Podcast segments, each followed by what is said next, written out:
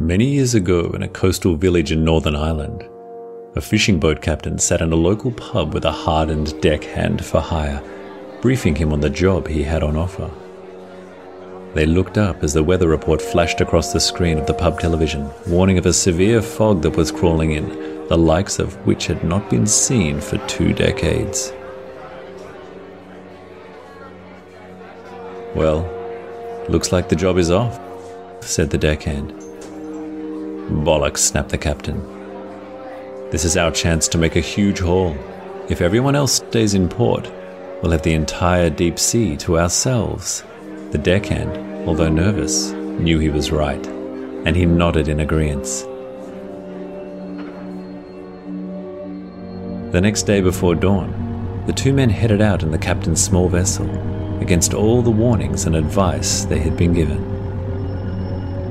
Before too long, they found the mist, or more likely, the mist found them, as it consumed their craft and led them into an eerily lit shade of deep grey that made even the stone faced captain feel uneasy. The deckhand noticed that the compass had begun to spin uncontrollably and started with, Captain, before being immediately cut off. Quiet, belted the captain. I need to concentrate. Who knows what lies ahead of us?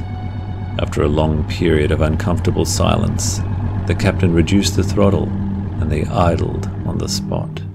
Here, the captain said, this is where we fish.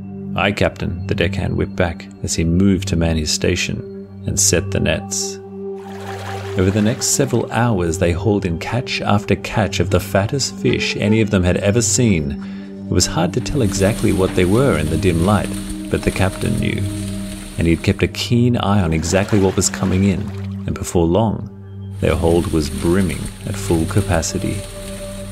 Exhausted, the men sat back, the deckhand glowing with excitement, knowing they had just hauled in a small fortune. How did you know this spot was the one? he asked. Instinct, replied the captain. I've always trusted my gut, and it's never let me down. However, I must let you know, I have a horrible feeling about our return journey.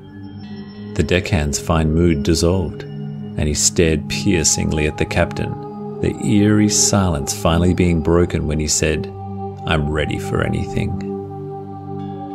Just as he managed to get the words out, a huge black tentacle whipped out of the water behind him and dragged him off the side of the boat and down into the cold, dark depths below. The captain, keeping a cool head, stepped back out onto the deck, clutching the boat's gaff pole. Ready. Waiting. Then, a huge black dome emerged at the stern. The captain balanced his stance and prepared to swing, but was caught off guard and was wrapped up from the side, causing him to drop the gaff and scream in pain. He hovered over the deck as the tentacles whipped back the cover to the hold and pulled out what could only be described as alien. Its tight, slick black skin squeaked against the tentacles as its own hung lifelessly beneath the coils. The massive black head of the beast then lifted out of the water and brought its teeth, like the shiny steel gates of hell, right up to face the captain. You took my child, the captain croaked. So I came back to take yours. It was as if the creature understood. Its mind flashed back to a time 20 years ago when he had previously crossed paths with the captain. His son, whipped off the boat and eaten alive by his younger self. The creature faced off with the captain. The captain stared back and smiled as he watched a large blade slice down the length of its neck, spilling blood and guts all over the deck. From the carcass emerged the deckhand, satisfied he'd completed his job. As the dead beast slowly slipped back overboard, they both looked down at the creature's baby, which had begun to show signs of life by slowly writhing on the deck in the blood of its mother's guts. Should we throw her back, Captain? the deckhand asked. No, said the captain.